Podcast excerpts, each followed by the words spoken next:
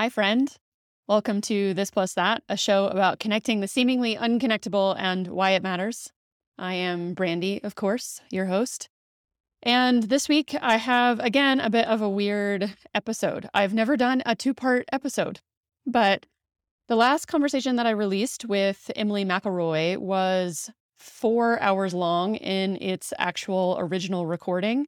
And the first part that I released last time in the last episode was two hours. I cut it down to two hours of sort of the initial chunk of that four.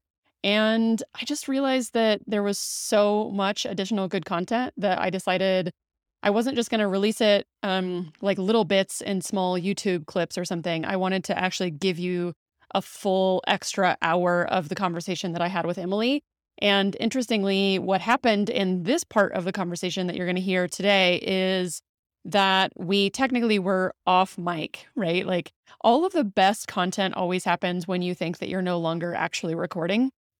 And so I have run it by Emily just to make sure that she's okay with me releasing this, but we recorded it under the presumption that we weren't actually going to air this publicly. But there's a lot of good stuff in here, especially personal to me and sort of vulnerable to talk about in a public way. You'll hear me sort of discuss that with Emily. And yeah, there's just so many good things in terms of um, we talk about religion and faith and how that intersects with our identities and how we are or are not willing and excited about or scared about talking about that in the world and why we talk about uh, being an artist and I don't know, just continued thoughts on the intersections of painting and prayer. But because we were actually quote unquote like off air, this isn't, I'm still titling this, uh, you know, painting plus prayer part two, but it's not necessarily focused on the same thing that we were like intentionally talking about in the episode. it, it is a lot more meandering.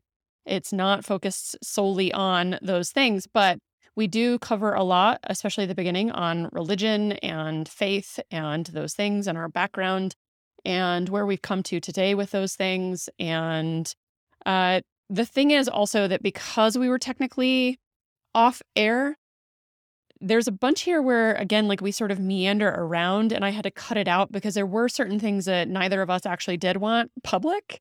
Uh, there were things that both of us sort of requested that we kept private between each other in the conversation.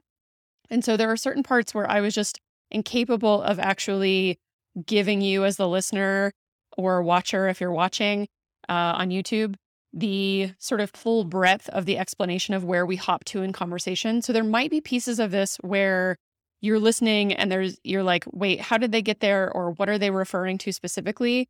Like there's a part where uh, we talk about my process right now of going through or leading up to dental cavitation surgery, which I've talked to uh, um, talked about on the podcast before, and I've written about in my newsletter before. So if you're curious about that, you can go read more about it. But I cut a huge part of my sort of description of that to Emily uh, out of the show.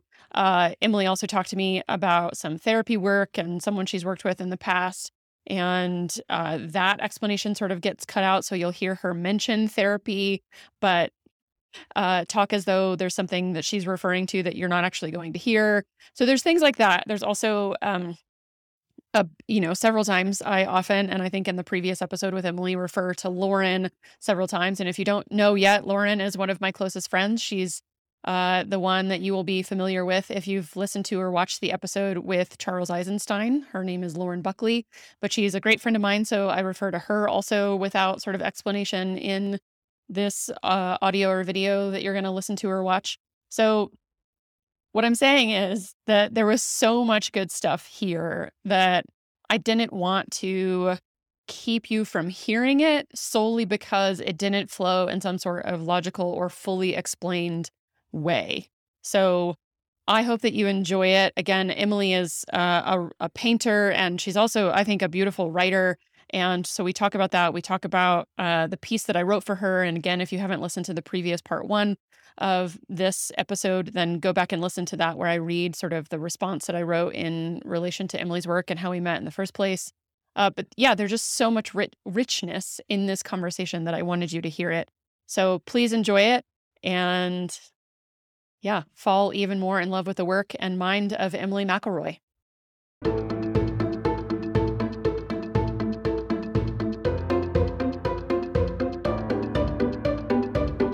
I think actually aliveness is that like I think um maybe it's about like okay I'm going to do a bad job. I'm, I'm going to uh, ramble at you a bit, which is like saying I'm voicing out loud things that I've only said in private and also quite a little bit terrified to fling myself off a cliff of um, publicly but like the other day, I was I having a honored. moment. Thank you. I was having a moment where I was on this, like, you know, uh, my morning incredible mystical walks uh, here in Boulder. And um, I was listening to On Being. and uh, Krista opening up one of her recent episodes quotes um, an ancient sort of um, poet and philosopher, a Greek philosopher or something that I hadn't heard of before. And she says, Myth is not something that has never happened before. It's something that happens over and over and over again. And I was just like so struck by mm, the voicing of that. You know, it's like, oh, something you felt for a really long time that something someone finally sort of puts into words. And I was just sort of contemplating that and I had this moment because I I grew up in Christianity. I grew up in the South and I say that really loosely because my family wasn't really um, practicing Christianity, but like I was living in the South and sort of culturally it was everywhere. We were swimming in it. And I, we grew up just about two and a half, two hours apart. I grew up in Norman. Oh my God, that's right. I remember you saying that in your interview with Drew. And I was like, I have to talk to her about how much I hate yeah, OU. We used to go play soccer tournaments in Dallas all the time on the weekends. Yeah. yeah we are just backyard. Well, hook 'em horns, which is just a like, very site specific reference. But anyway, um, yeah, that's incredible. Um, but yeah, so probably similar though. It sounds like your family, at least, were I mean, taught Sunday school and such, right? Your dad taught Sunday school. It sounds like. Yeah, he was really teaching world religions at our Episcopal right. church, which no one like seemed to know about. But years later, when he revealed this, they were like, "We would have had you fired if we knew that that was going on." Right. When he died, you know, people were writing in like, you know, I never learned more about Buddhism than I, you know, even in all my world religions as a world religion major. I never learned more about Buddhism than I did in your father's Episcopal Sunday school class. Wild. Yeah, I mean, it sounds too like I mean, he was giving you books on meditation when you were very young. So yeah. obviously, like you grew up in a very spiritual lineage. But my parents weren't really like that, and um, I didn't start going to church until sort of late in high school when it felt like something came along that needed to save me. Um, and um, yeah, I there's a obviously like a much longer story around that, but um, I started going to sort of church and whatever, and I ended up going to like a um, un, a faith based undergrad school, and um, it wasn't until uh, like I came out at 27 and I like you know sort of contended with what Christianity and uh, queerness meant at the time. So there's like been sort of a lot of struggle around that in terms of like what what does faith look like for me, and I was just sort of thinking on this walk after hearing that from Krista about I think a lot of the times, a lot of time in the world, we tend to think like if we make one decision or choose one option, that it makes everything else cut off. Like it, it makes, how do I want to say this? It's like, um,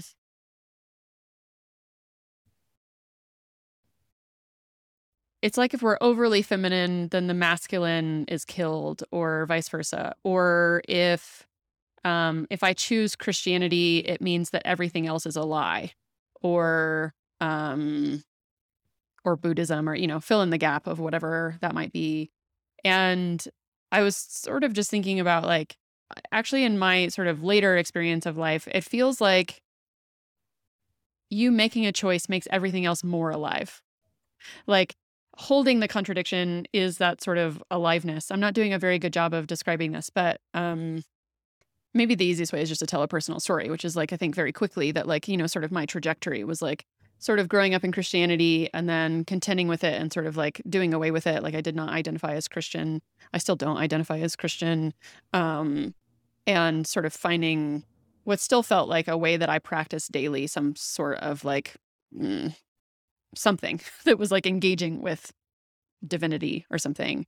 But like I was, I didn't describe it as Christianity. Um, and now, in the last couple of years, I think, especially in actually doing this project, like some wild things have happened, like synchronicities, things that can't be explained, tumbling sort of un, unplanned deeper into my purpose than I felt like I've ever experienced. Um, and yeah, jumping off of all, an awful lot of cliffs for the first time. And um, not that I'd not spent a lot of my life in the deep waters, you know, but like I think especially artistically and like doing my work, I guess, like very specifically felt like I'd sort of in that way jumped off of a lot of cliffs a lot in the last couple of years. And in doing all of that, it's almost like um I'm I'm so it's like uh terrified of saying it because I don't like to say it without about 10 hours of context, but um it feels almost like Christianity is more alive to me now than it was before. Like all the things that I I sort of learned in my early tradition of going to church or at least the way that I learned it that didn't resonate with me anymore now is actually more enlivened. And in in feeling like maybe I might sort of re-engage in practices or language, like you said, I really love to think about, I think now faith or religion of any sort as like this is just like the language I know. It doesn't mean that like when I say that language, I don't believe that other languages are equally valid. Um, but I think a lot of times people do, and that's sort of the point I'm making, I guess, is that like I'm sort of having this experience of going like I think so many people think that when you choose a language, all the other languages are dead, or that like they're less true. And for me, I feel like in my experience of this sort of engaging with aliveness, that like now sort of thinking I might be going back to engaging in some sort of like, let's call it a religious practice. And I have no idea what that will look like. And it might still look like very esoteric and not actually like, I don't know, going to church or something. But like, it feels like me re engaging in that and choosing like one path to sort of study, maybe actually enlivens everything else even more um, instead of being like, well, I'm choosing Christianity and that means that everything else is untrue. It actually feels like it makes everything else a thousand percent as true. If that Maybe makes any like sense an, at yeah, all. it's like an entry point, right? At least you you have a door to go through now. Right. Yeah, you've got to pick somewhere. Life. You got to pick somewhere. Yeah. you got to pick like, up the brush or pick up the instrument or pick up the pen. Right. You got to like, pick one of them. Jesus had to choose a time and a space to engage in in a biblical story. You know, it's like in Jerusalem, in, you know, Rome, like to be physically embodied means to have to choose a thing. And basically. then I think I think participation is a um a useful word there too, right? Like as soon as you make the choice, you're participating. Right.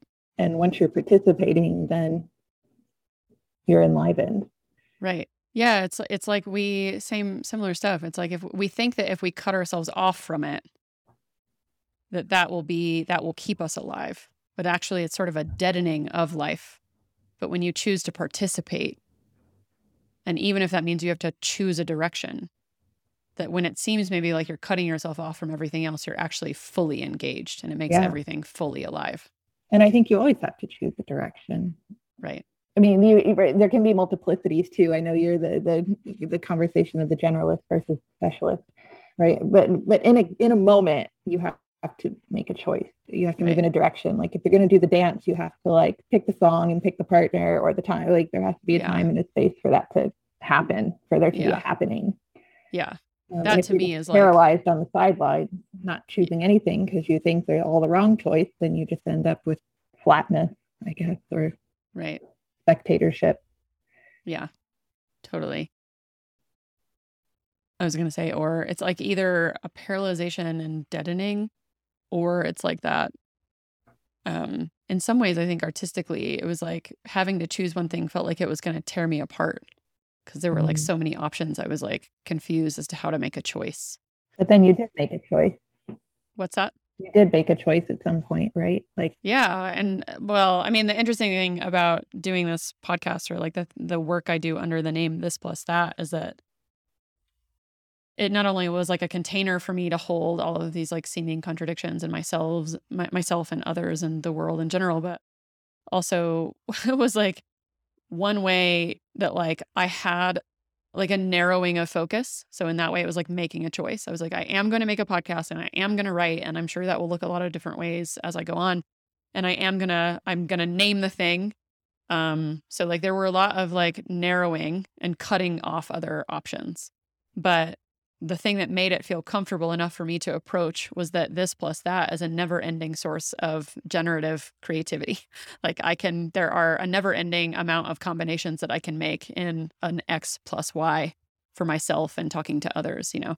Um, so it felt like a way to narrow, but also to, um, yeah, it, it's like a, a lens that didn't cut me off from everything else.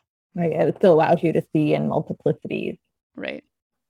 Yeah. That's why I went into art. I could, I could do psychology or science or, you know, but if I do art, I'm allowed to make art about anything. I'm allowed to research anything. Yeah.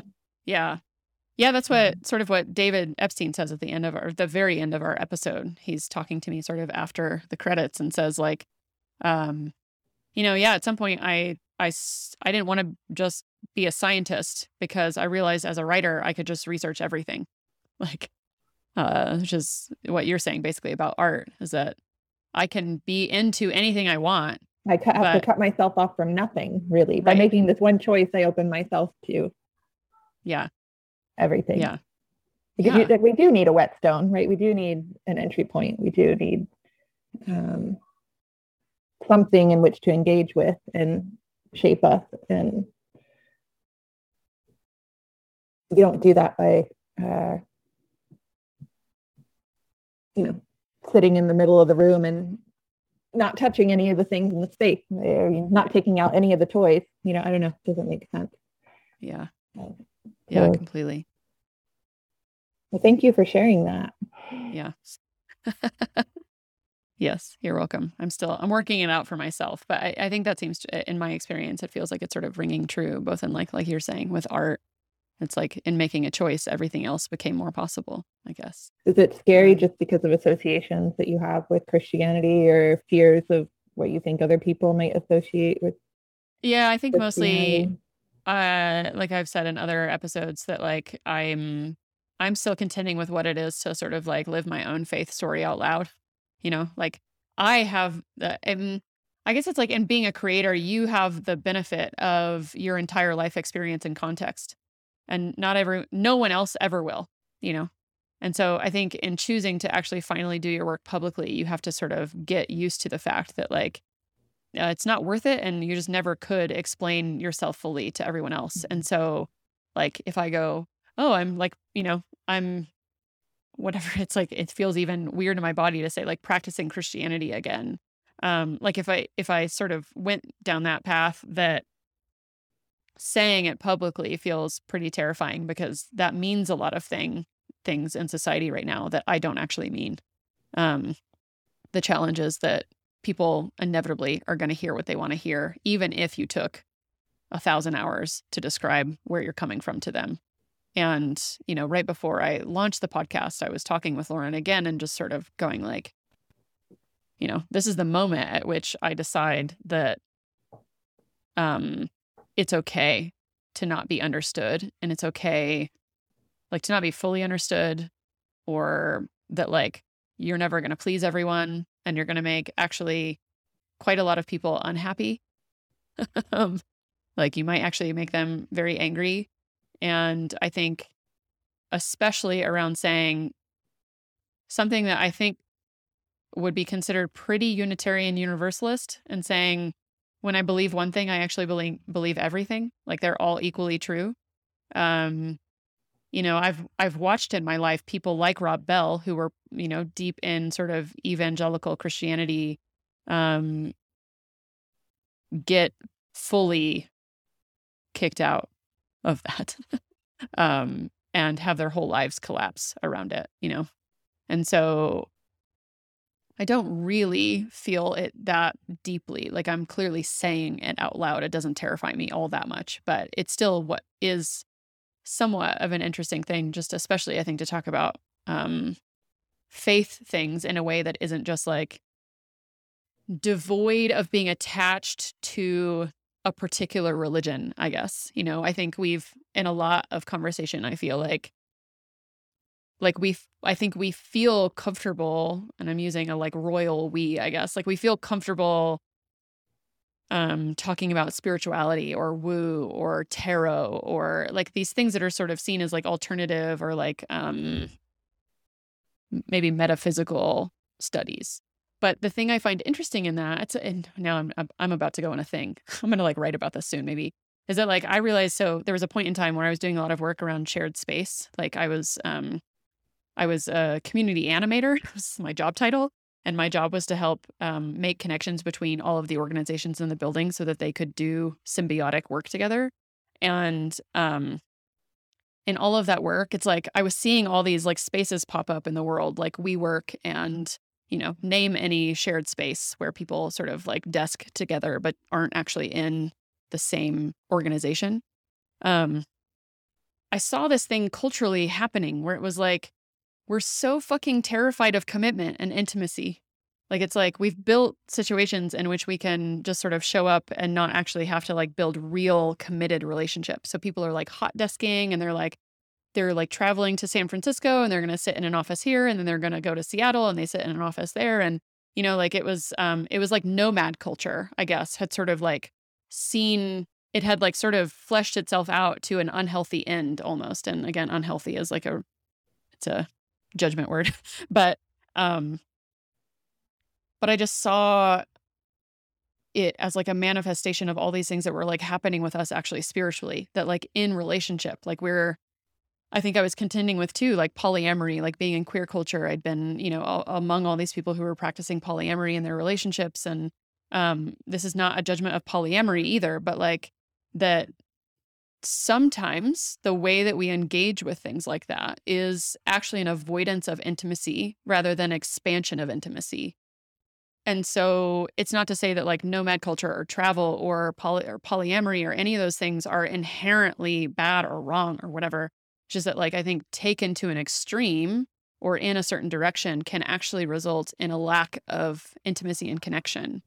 And and so I started seeing even in my own life how like um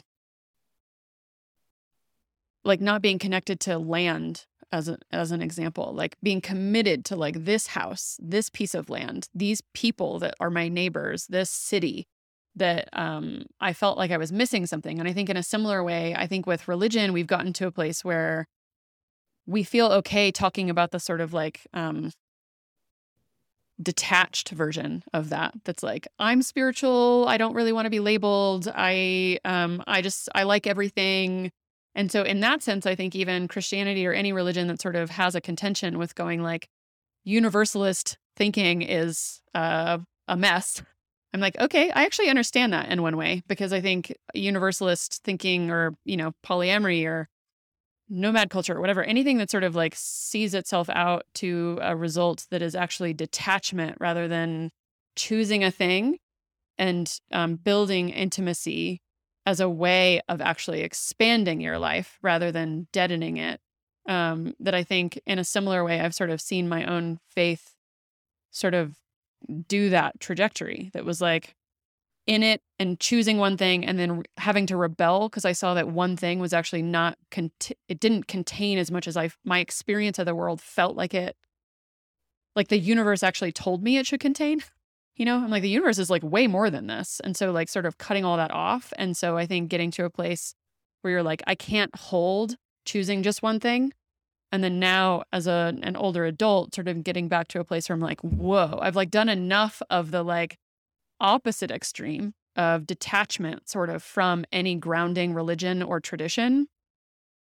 And now i feel like choosing a thing is actually more enlivening. Like i've done the work to sort of understand that like i don't choosing one thing doesn't make mean that like the rest isn't true like i said you know and um so i I think actually that's sort of the work of just like, um, yeah, the personal self development work of being okay with intimacy and um, realizing where non attachment actually can be harmful to you in your life and that making a choice and dedicating yourself to a thing like a relationship, a dating relationship, a marriage, a home, a city, or the country, like wherever it is that like building an intimacy with those things and I think a lot of times, even as white folks talking about spiritual things, that I think especially like we don't a lot of us I think don't have actually grounding spiritual traditions. Like we don't groundedness was the word I would have been thinking as you've yeah. been talking about this. It's like you're looking for a groundedness. Yeah. Which to put these things into practice Like before it felt limiting is what I'm hearing. Yeah. Um, yeah. But now you've gone out and you kind of stretched your mind and you've detached enough to see things more clearly. And now you want some ground again. Right. Yeah. And it's, but it's, yeah, it's not necessarily, um, you know, there's all these other things that are really in, which is, you know, it's, again, I, I hesitate a little bit to say this, but I think kind of what I was hearing you say is maybe uh, there's some philosophies or approaches to life out there which just non-attachment is somehow elevated or prioritized above mm-hmm. um, actually committing yourself right it's, i think yeah. you said it's um, really avoidance you know it's not just mm-hmm. exploration or expansion it's avoidance and i think it's a really interesting distinction to make right and then say how can you be unattached you know have non-attachment but also be moving from a grounded place and I yeah. think there is a lot of value in having a tradition or a structure or some rituals. Um, I do think we need that. I think we need certain attachment. We need roles. Um, and how we choose to kind of define those roles and how big the community is and what really yeah then you get into all of those really complex questions but I, I think it says something about our culture in general that one would feel afraid to publicly voice wanting to have some some kind of grounding in spirituality that that's troubling well i i don't so much feel like it's a grounding in any spirituality i think it's particularly around christianity but it's it's a it's a natural sort of rightful again like poor language for it but like sort of response to oppression and um yeah, uh, traumatic um, experiences of that particular religion. Yeah.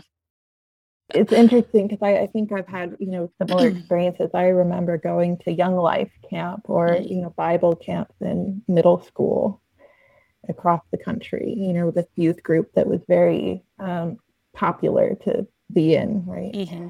Um, and kind of getting sent off to you know California or Minnesota and ending up as like you know 11 or 12 year old in this camp with all of these people who were telling me basically at you know middle of the week that I was going to hell because I was expressing viewpoints. I was like, whoa, hold on a second. Like it's just I, a Tuesday. What is happening right now? um because my you know my experience of Christianity up to that point in my household was uh, much more inclusive than what I was encountering with the kind of more evangelical fundamentalist um, churches that I was kind of just exploring because that was uh, what the cool kids were doing. Yeah. Um, I, that's where my soccer team, you know, I played competitive soccer and that's where my teammates were going. And I just, I couldn't accept some of the things that I was being told. And I said that. And then they spent the rest of the week trying to save me.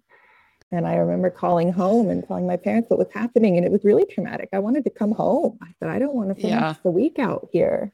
Yeah.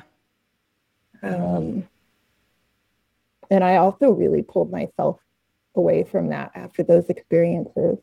And also now, too, it's interesting. It has kind of felt like things started to come full circle when I you know, I was mentioning the centering prayer earlier, and I actually consciously refrained from saying I'm not religious because I have that the same kind of yeah, it's an impulse, too, yeah, to to try and you know have a disqualifier there. Wait, hold on, um, but I I kind of I don't think I did that. I think I tried to refrain from that and yeah no i don't i don't think i kind of like what that. you were saying where i'm kind of at a point where i feel like i if i have a practice that is spiritual and centering and beautiful to me then i don't need to I'm tired of trying to excuse this. And you know, I'm in academia and in that yeah. environment a lot where I do sometimes feel like I've had to do that. And, yeah.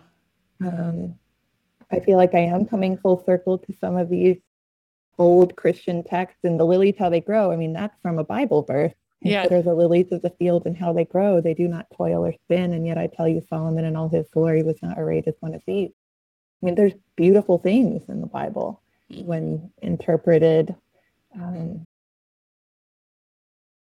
in a, in a certain light. Mm.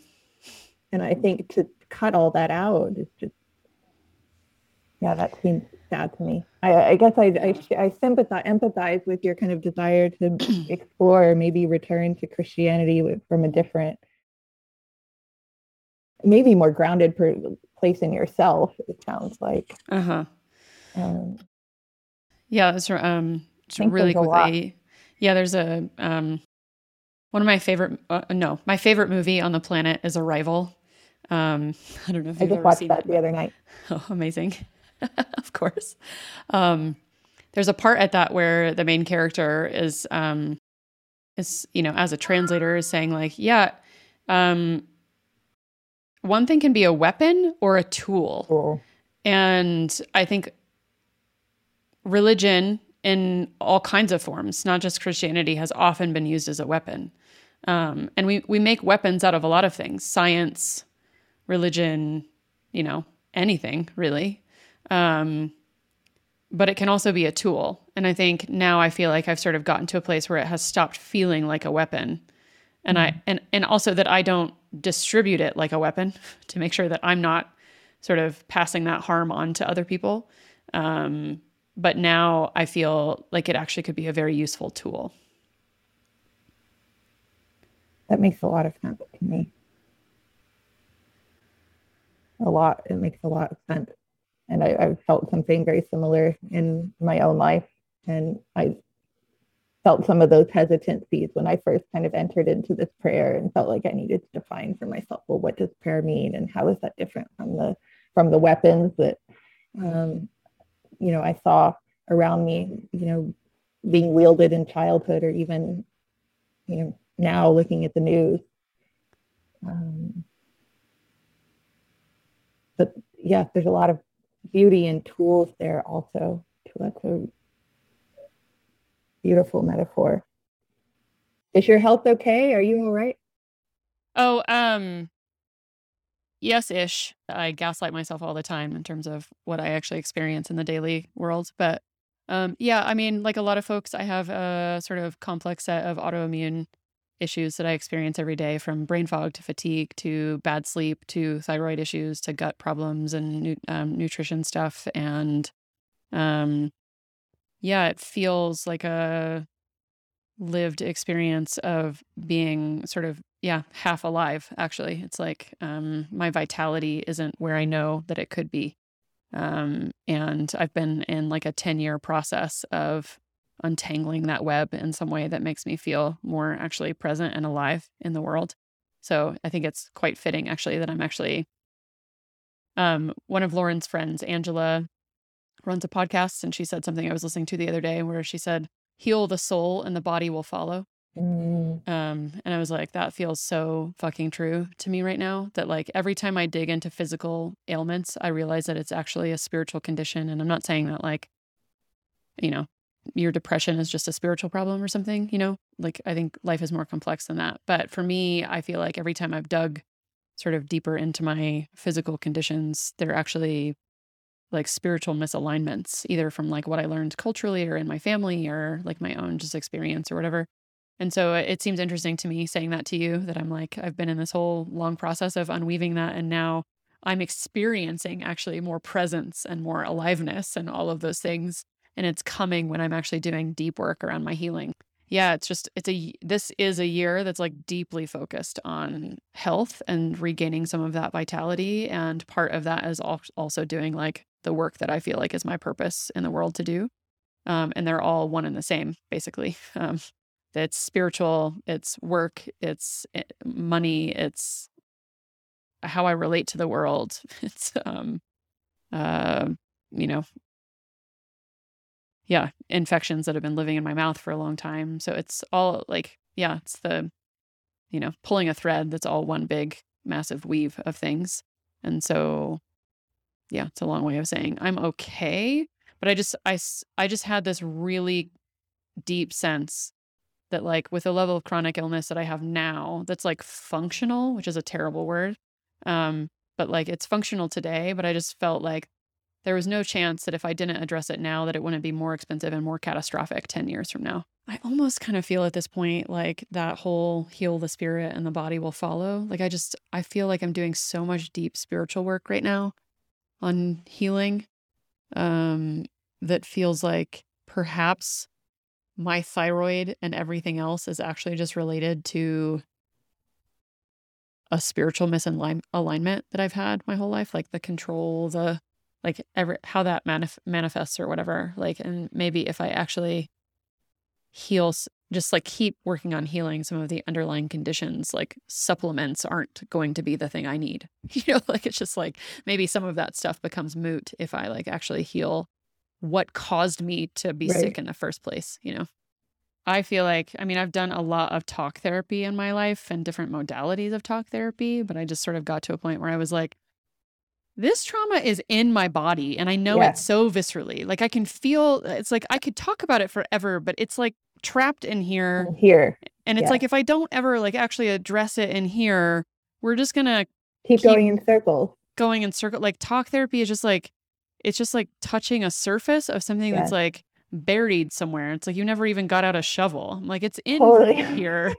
like and it's it's like it's me, but it's not me. You know, it's like I can I sort of describe it as like I feel like I can feel a Brandi that exists that's like outside of that thing, but like I'm trapped sort of like the trauma is just sort of in there and unless I like somatically find a way to release it, like it's just like what are we even doing here? Totally. Which is why I'm like like I'm not doing the amount of body work I'm doing because it's just like luxurious and relaxing. I'm doing it because I'm like, massage that trauma out. out of my shoulder. like it, that is trauma. And I know it. Like I just know it viscerally. Like even if it's, you know, woo or whatever. like I'm just like, that has been an experience. That's trauma living in my body. I gotta get that out. And it has I've proven had, no, go ahead. It's proven. Say, it's proven to be true, basically. Like the more I do body work, the more I'm like, wow, I feel physically released. Like, and then all of a sudden I'm like mentally clearer and I'm like more present in my life. Like, what do you know?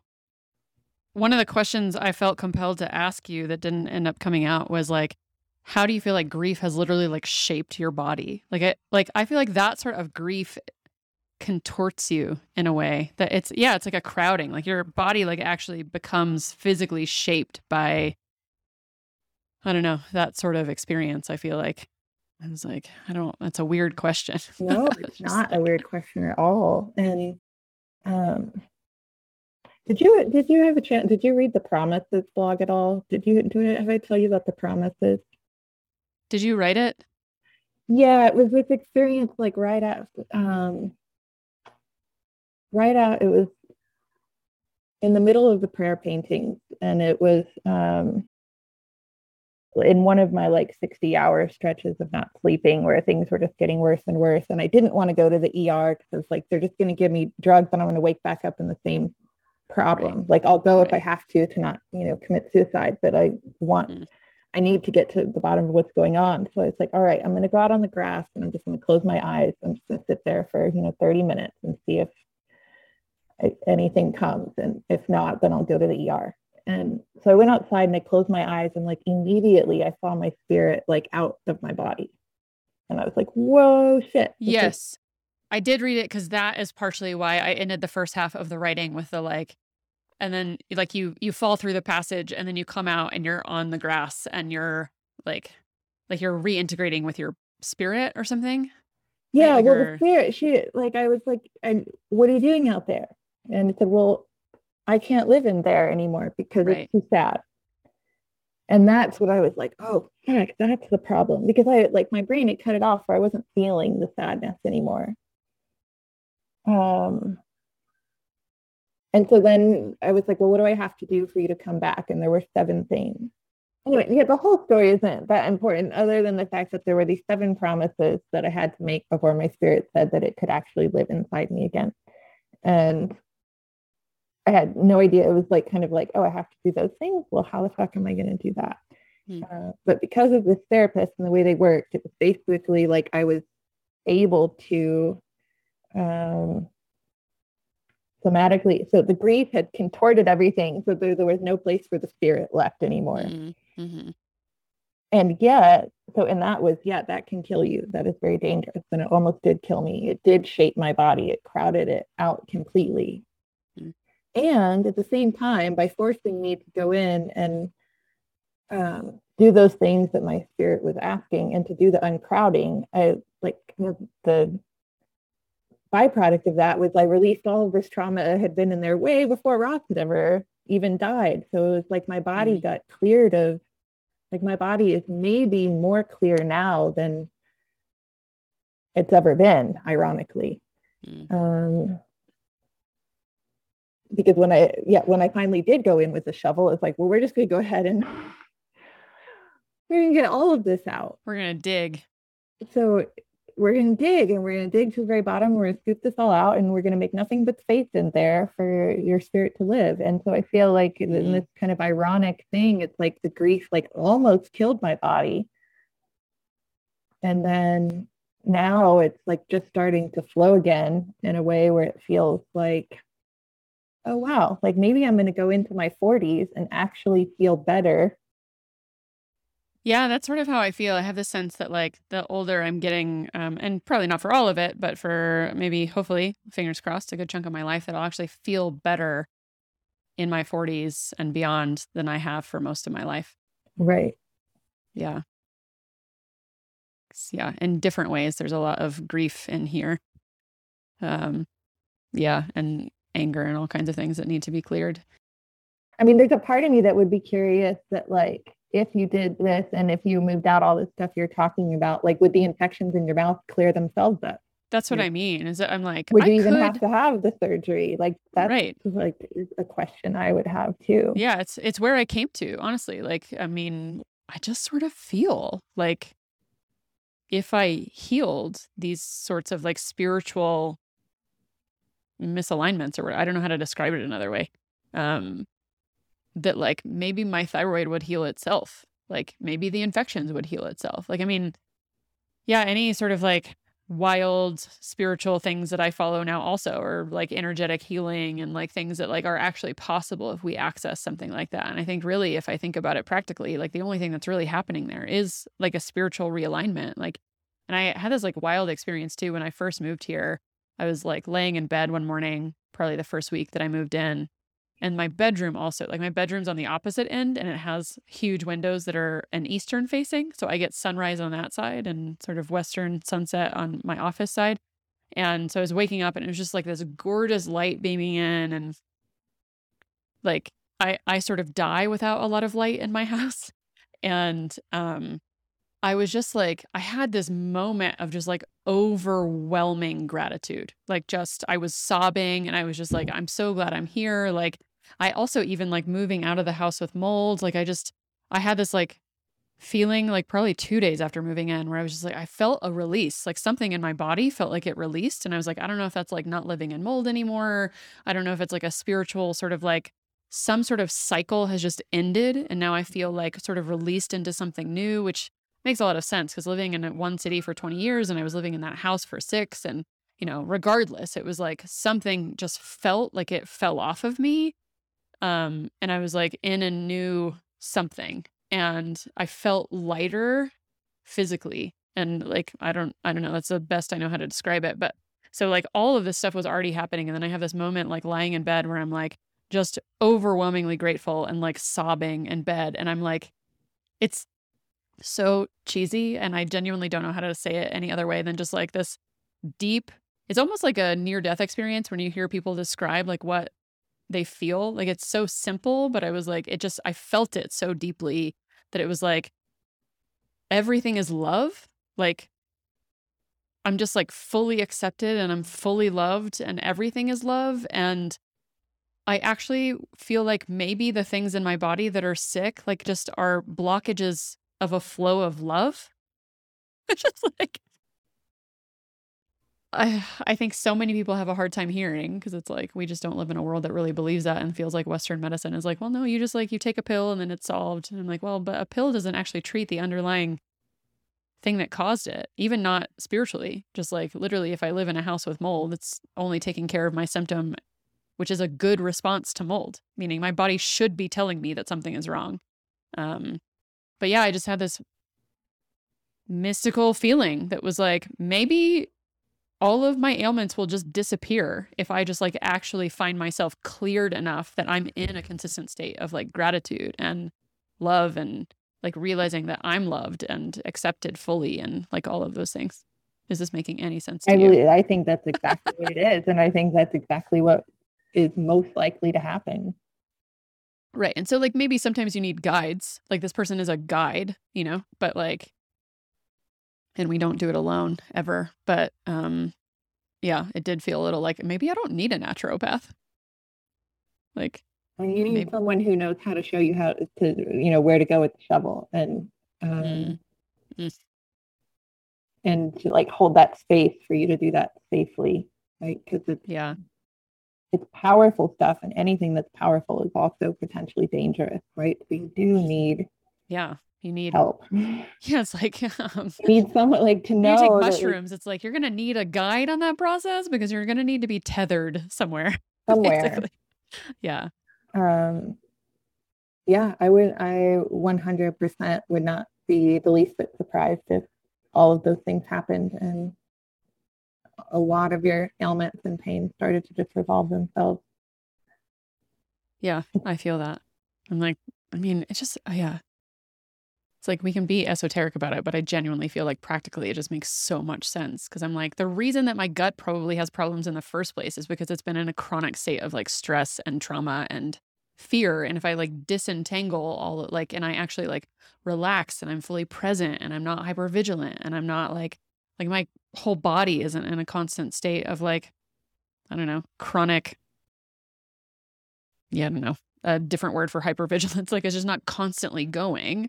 Like my gut will probably calm the just fuck calm down. down, like, or- oh maybe if you calm all those things down you can sleep without Yeah. taking like you know all these tranquilizers which aren't helping you sleep anyway no, Mm. that's what I mean. I think the shovel um, analogy is a good one too because it's like it, I most practitioners and most of society I feel like will tell you to use Roundup. It's like, oh, those are weeds. We're just Mm. gonna like spray them, and as long as we can't see them, it means that the underlying problem doesn't exist. And you're like, that sounds expensive and exhausting, and probably also toxic toxic. So let's actually. It's actually an incredible analogy because, like, the best way to make your food better or to like bring life to you and your food basically is by like enlivening the soil. Like, bring soil back to the life and the land, like, in the food heals itself basically, and then the food heals you, you know? So, like, if we reintroduce like aliveness and vitality to the soil we live in, then naturally a lot of things and disease and pests and stuff are going to go away. Um, and even then, like talking, like sort of extending that analogy out to, or metaphor out to like um, community, like if we're in closer relationships, like if our community is more healthy, then like we're more resistant to pests and disease in the first place. And like all of those things, I think are like super fitting. Um, yeah, I don't know. It's like the more I talk about it, the more I'm like, that seems just like the right way, you know?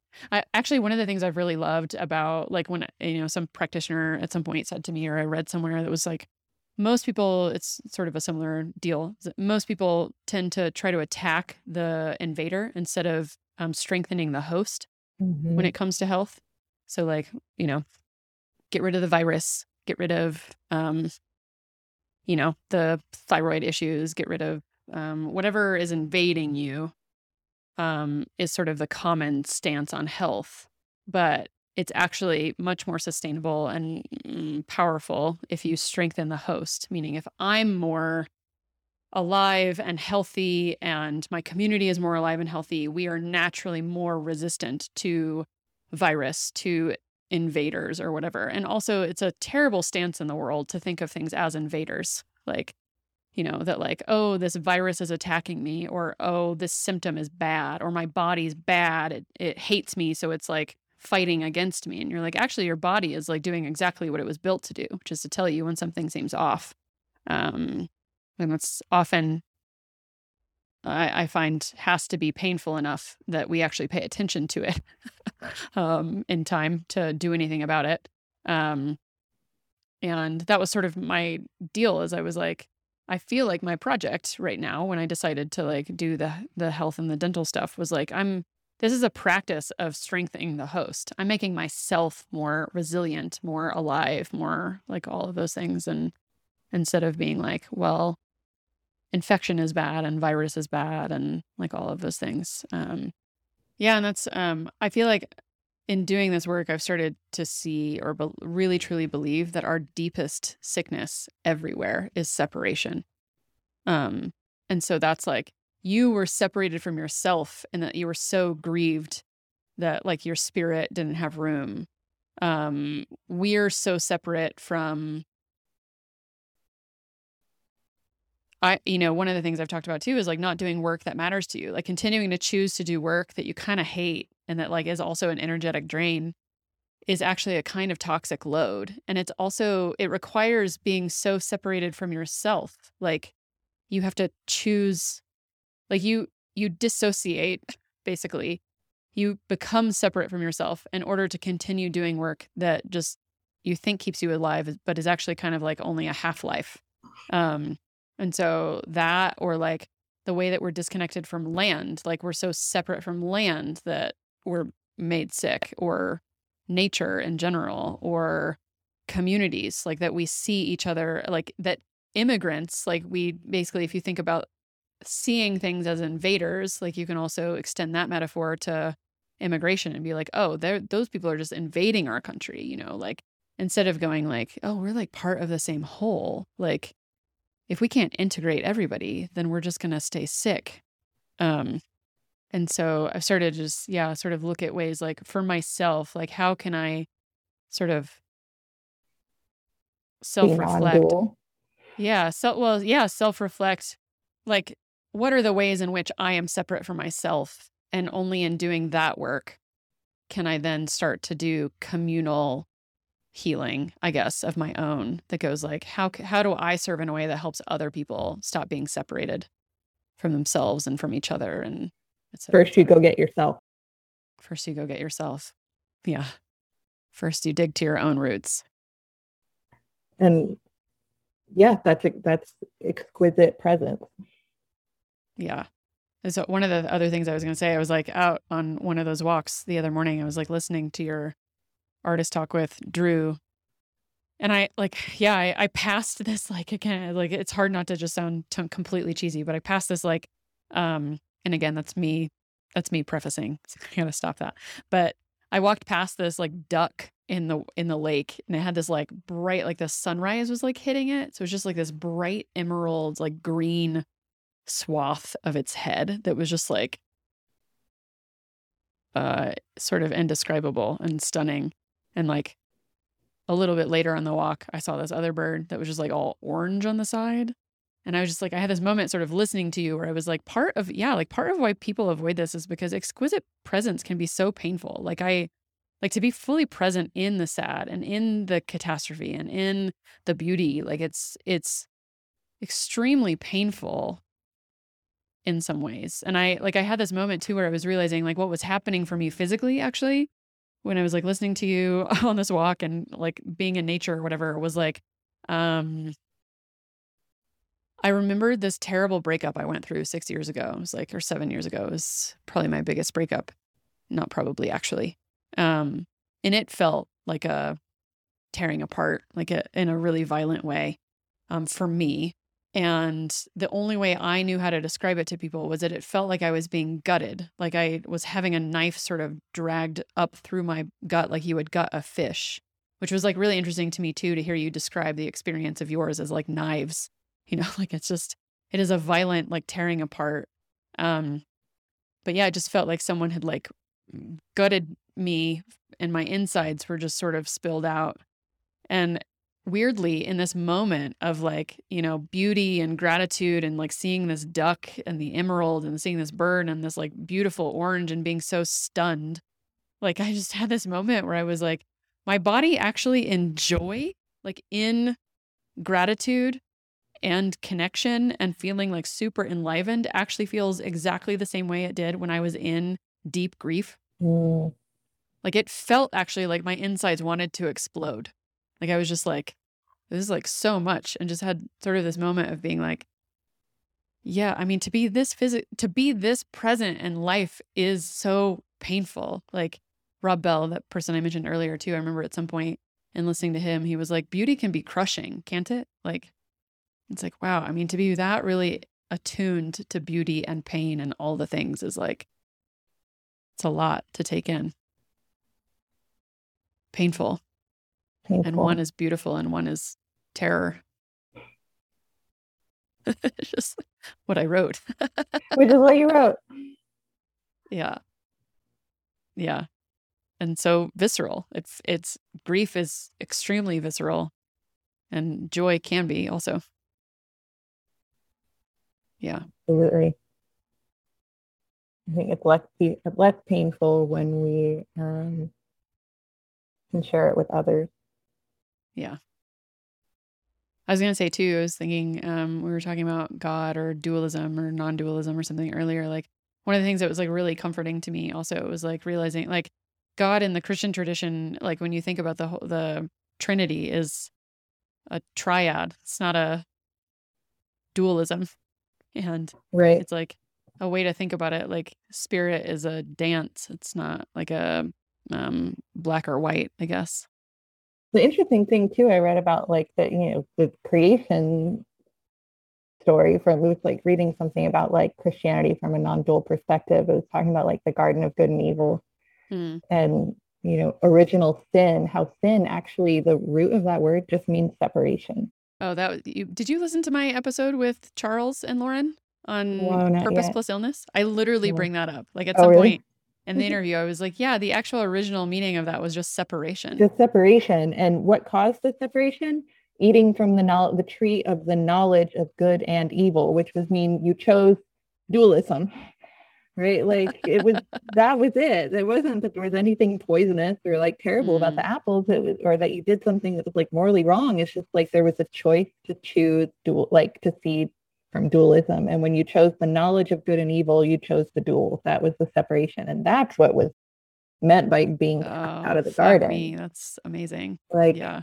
That's what took us out of Eden. You know, it wasn't like sin is in something that's like a bad or good. This is how you get into yeah. heaven or you stay it's out of like, hell. No, you just put on the wrong lens or you put on not even the wrong, you put on a lens that now separated you from God. Right. Yeah, which is yeah, that was a deep sort of spiritual understanding to me that it was like, oh, this like sort of sense I've had recently that like, you know, all of our sickness is actually caused by separation. I'm like, I've literally just described the Garden of Eden story.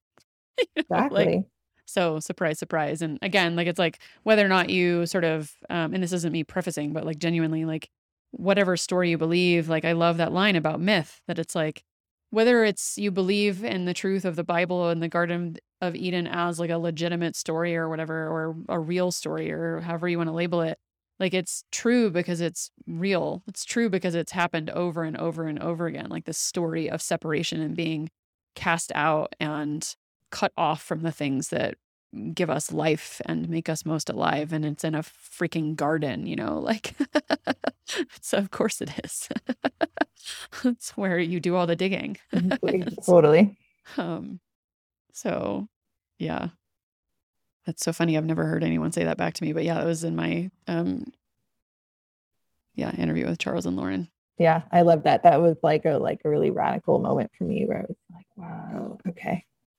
Christianity from a non-dual perspective that exists. Cool. With Whoa. this reading, the Bible becomes like gold. Yeah, that's what I mean is that like I've had this wild experience that all these things I learned as a child now seem like more true and more real than I ever experienced them when I was younger.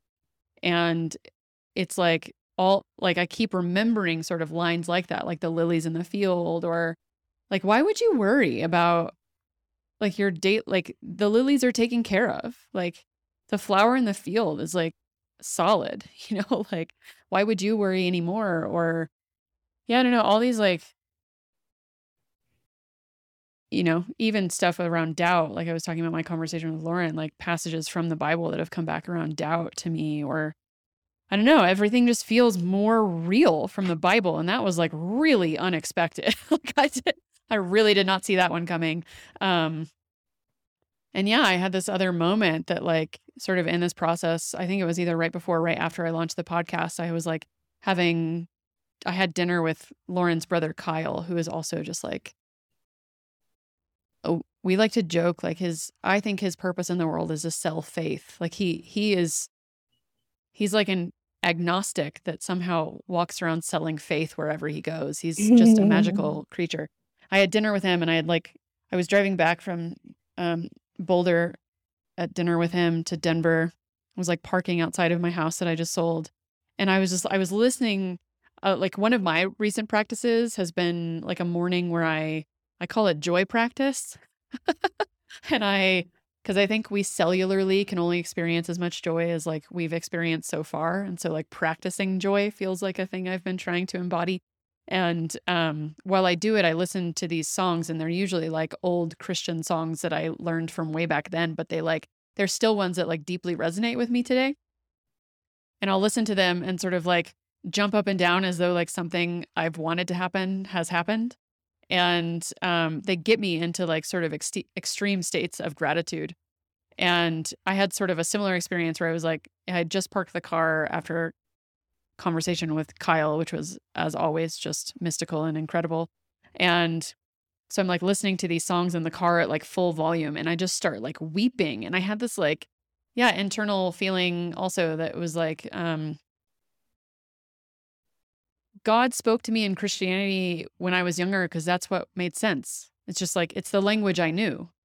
Um and I felt so deeply like other people have different languages and isn't it incredible that God speaks to you in a language that makes sense to you? Like what a what a grace that is that you don't have to translate it to something else.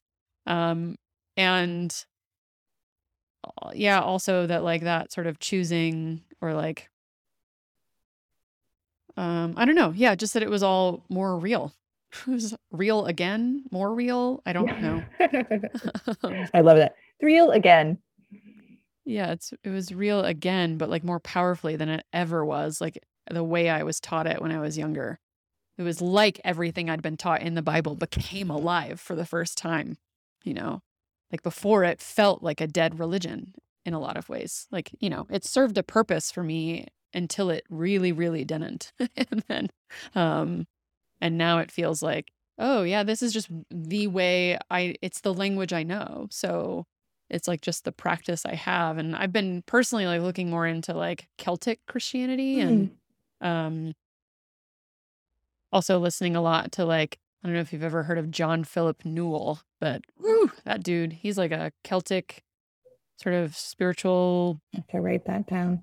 I don't know if he'd ever consider himself an expert or whatever he calls himself, but um, I'll maybe send you a link to an episode he had with Rob Bell that yeah, is talking about sort of the history of how Celtic Christianity got sort of squashed by Catholic religion and because um, it was too tied to the elements, it was too tied to like earth and nature. And um, I think Catholic Church sort of came along at some point and was like, "That's pagan. We don't do that." Right. Um, and sort of robbed the like aliveness, the aliveness of Christianity. Um, and so I think sort of I've been feeling sort of a call to like return to that because I'm like the Christianity I was taught doesn't like really work for like I don't I don't feel like I can just show up in a normal church and be like yeah you guys jive with sort of wherever right. I've come to you know so I'm like I got to find some sort of like you said grounding spiritual tradition and that's like it's not sort of evangelical Christianity, but it feels maybe like a language that is like actually considering where I've come to and also still grounded in an ancient spiritual tradition of some sort. Um, I'll join you in exploring the Celtic Christianity. That's my that. that's my ancestry. Oh yeah. Oh well yeah. I was gonna. I mean, because your cat's name, I was like, I mean, there's yeah, something McIlroy. there for you. yeah. Uh, yeah. And McIlroy. yeah, it's hard not to say in an Irish accent. I'm sure. Yeah. So, um, yeah, that's something I would be very interested in. Mm. I have like, you know, John O'Donohue and there's some. So funny. That was one of the books things. I was going to open a the episode with. Oh, really? yeah. It's, Um, what's the one on friendship? I don't know. Anam Cara is. Yeah, Anam Cara. And then he's got a book of blessings. A lot of beautiful yeah. stuff. I also been reading like Thomas Merton and Richard Rohr and uh, Richard Rohr. Yeah, I mean, he's such Yeah. a great one for, um, you know, non-toxic Christianity. I feel like Yeah. Yeah. If you can't But approach the rest, he's pretty if you can't approach the rest, start, you know, start with him. Yeah. The um the one I landed on was uh Women Who Run with the Wolves. Do you know this? Women Who Run with the Oh. Wolves? Why did that just? Yes, I don't have it, but that like totally just popped up somewhere for me very recently. Yeah, the the portion I was going to read was um people do meditation to find psychic enlighten alignment. That's why people do psychotherapy and analysis. That's why people analyze their dreams and make art. That is why some contemplate tarot cards, cast I Ching, dance, drum, make theater, pry out the poem, and fire up their prayers. That's why we do all the things that we do. It is the work of gathering all the bones together. Then we must sit at the fire and think about which song we will use to sing over the bones, which creation hymn, which recreation hymn, and the truths we tell will make the song. These are some good questions to ask till one decides on the song, one's true song. What has happened to my soul voice? What are the buried bones of my life? In what condition is my relationship to the instinctual self? When was the last time I ran free? How do I make life come alive again? Where has La Loba gone to? And later she says, um, like dry bones. And dry bones is actually it's a, she's speaking about the story of Ezekiel, Ezekiel in the Bible, basically. But she's a don't think she's a Christian or whatever she is. She's a mystic that straddles all the worlds, so she's everything all at once. I'm sure. Um, like the dry bones, we so often start out in a desert. We feel disenfranchised, alienated, not connected to even a cactus clump. The ancients called the desert the place of divine revelation. But for women, there is much more to it than that. A desert is a place where life is very condensed. Um, yeah, the desert is not lush like a forest or a jungle. It's very intense and mysterious in its life forms. And I feel like like your sort of choice to go into Alaska felt like a similar like it's just a stark environment like where you're like what can survive here? It's like very much like the desert, right? Um many of us have lived desert lives, very small on the surface and enormous under the ground. Um blah, blah, blah. A woman's psyche may have found its way to the desert out of resonance or because of past cruelties or because she was not allowed a larger life above ground. So often a woman feels that she lives in an empty place where there is maybe just one cactus with one brilliant red flower on it, and then in every direction, 500 miles of nothing. But for the woman who will go 501 miles, there is something more.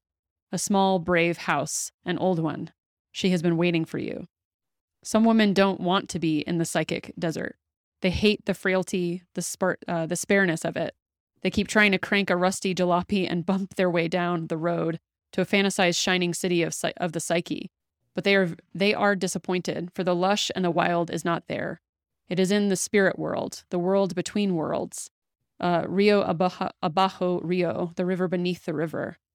Don't be a fool. Go back and stand under that one red flower and walk straight ahead for that last hard mile. Go up and knock on the old weathered door. Climb up to the cave. It's starting to sound like the end of what I wrote for you. I didn't read it Mhm. until after I wrote it.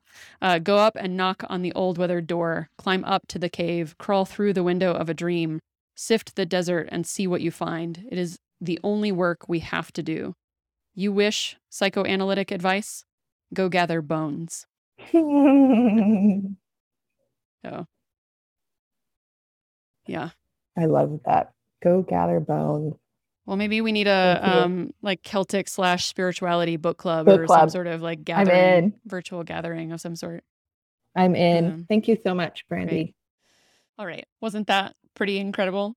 I I had a feeling that it would be something that would be meaningful to you. I think especially in that part right where I'm talking I, I where we talk through like faith things in particular. If you're someone who has been through um, evangelical Christianity and is, is struggling with how that shows up in your life, even as a person who has tried to incorporate or integrate um, modalities in your world, uh, like faith practices of some kind that don't necessarily embody that, but you still feel like there's like something that you're trying to get at that's not quite there, right? Um, you just can't sort of find a home necessarily. Uh, yeah, I think you'll probably resonate a lot with that. And no, too, I'm serious at the end when Emily and I were talking about a book club about Celtic Christianity and uh, other things that we're considering. I am actually serious about possibly starting a, a book club of some kinds that would be around spiritual things or philosophy or in general this i think this podcast even though it's sort of like posed as a like this plus that can mean a lot of things and i started it i've said multiple times because it was a container where i could combine things that were seemingly dissimilar and uh you know it comes originally from i think a steve jobs quote where he says creativity is just combining the seemingly unconnectable. And yeah, so it's it's about creativity, it's about art, it's about how we practice the art of living, like how we live meaningful lives, all those things, right? But that's also philosophical in nature. I am deeply spiritual person. I deeply care about complex things. I love talking about nuance and complexity, but like joy and simplicity and ease in your life as well. And if you're just someone who hasn't found a home yet and a place where you feel like there are other people around to talk with you. Like I am trying to hopefully create a space where that can happen and you feel more seen than you've ever felt before and able to show up in your nuance and complexity. So continue to stay tuned. Of course, I don't have that quite yet. It hasn't quite yet come together. Um coalesced, I guess, you know, materialized. I haven't brought it from the ethereal into the material yet, but I am working on it behind the scenes and yeah, if you are interested in that and you love this podcast, do things like subscribe to the show on YouTube, on uh, you know, your favorite podcast platform. Sign up for my newsletter. That's where I inevitably announce, uh, other than this podcast, things first, and you get behind the scenes content and all those things. So do all of that. Tell your friends about it. I hope continually that you feel, like I said, um, seen in this space. I know that for the first time in my life, in both meeting people who understood just like my personality type and who I was in the world and like the way that my brain functions and my experiences and all those things. It was so profound for me to encounter those things. And I just want to continue to create spaces for you where you feel that as well. And that we can all sort of be in this arm in arm together. And like the, I think the podcast trailer says of this show, that you know we are in deep need of solutions that can hold complexity and nuance and i there's nothing about you that needs to change even though you've probably spent a lifetime with people telling you that you were too much or too complex or there was just like so much you know like feeling or thinking going on in your brain and you just didn't really know what to do with that. So i hope this continues to be a space for that and i hope that you enjoyed this conversation with emily that's sort of the off mic version of our four hour conversation because four hour conversations are what I love as much as this podcast. I, you know, like lots of people tell me, like, wow, it's so long. I wish there were like a break in the middle. I gave you a break with Emily, but a break in a four hour conversation is still two two hour conversations, right? So I, I, I talk a lot. I care about these things. Good, meaningful conversation often doesn't, and connection often doesn't happen until well into you know, meeting someone for the first time or connecting. And I just want to cultivate that space. If you're someone who loves these con- kinds of conversations and you would sit here forever and listen to it and talk about it and um, chew over these things together, that's that's what I want to create with you. So thank you for listening. I hope you enjoyed this sort of behind the scenes content. And yeah, until next time. Oh, just in case, uh, if you want, again, of course, like to go find out more about Emily, go check out the show notes of this episode. Look at the episode description. There are links to her work on there as well. And yeah, just um I don't know, maybe Emily and I will host like a book club with you and we talk about some Celtic Christianity or spiritual things and I'll just have a good time together. So, yeah, until then and until next time, uh, thank you for being a this plus that person and thank you for listening. And I can't wait until we meet again or we listen again or we hang out sometime in the very near future.